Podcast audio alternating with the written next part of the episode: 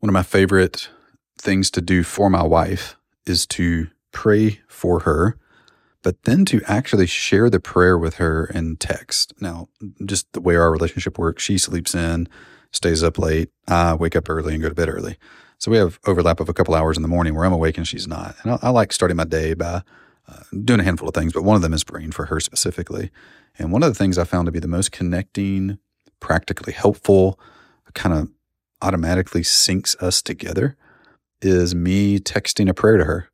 And uh, that's so good. And she loves it. And it feeds her, it strengthens her. I think it provides her spiritual protection.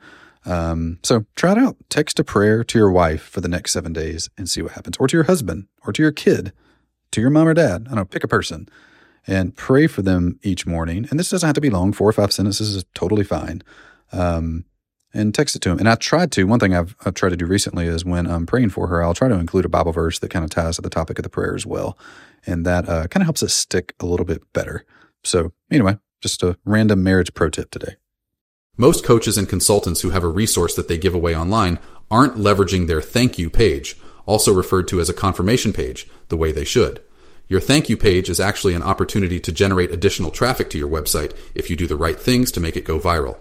This month only, I'm giving away my viral thank you page playbook, which includes everything you need to make your thank you page become a viral traffic source to your website, resulting in a lot more leads for you.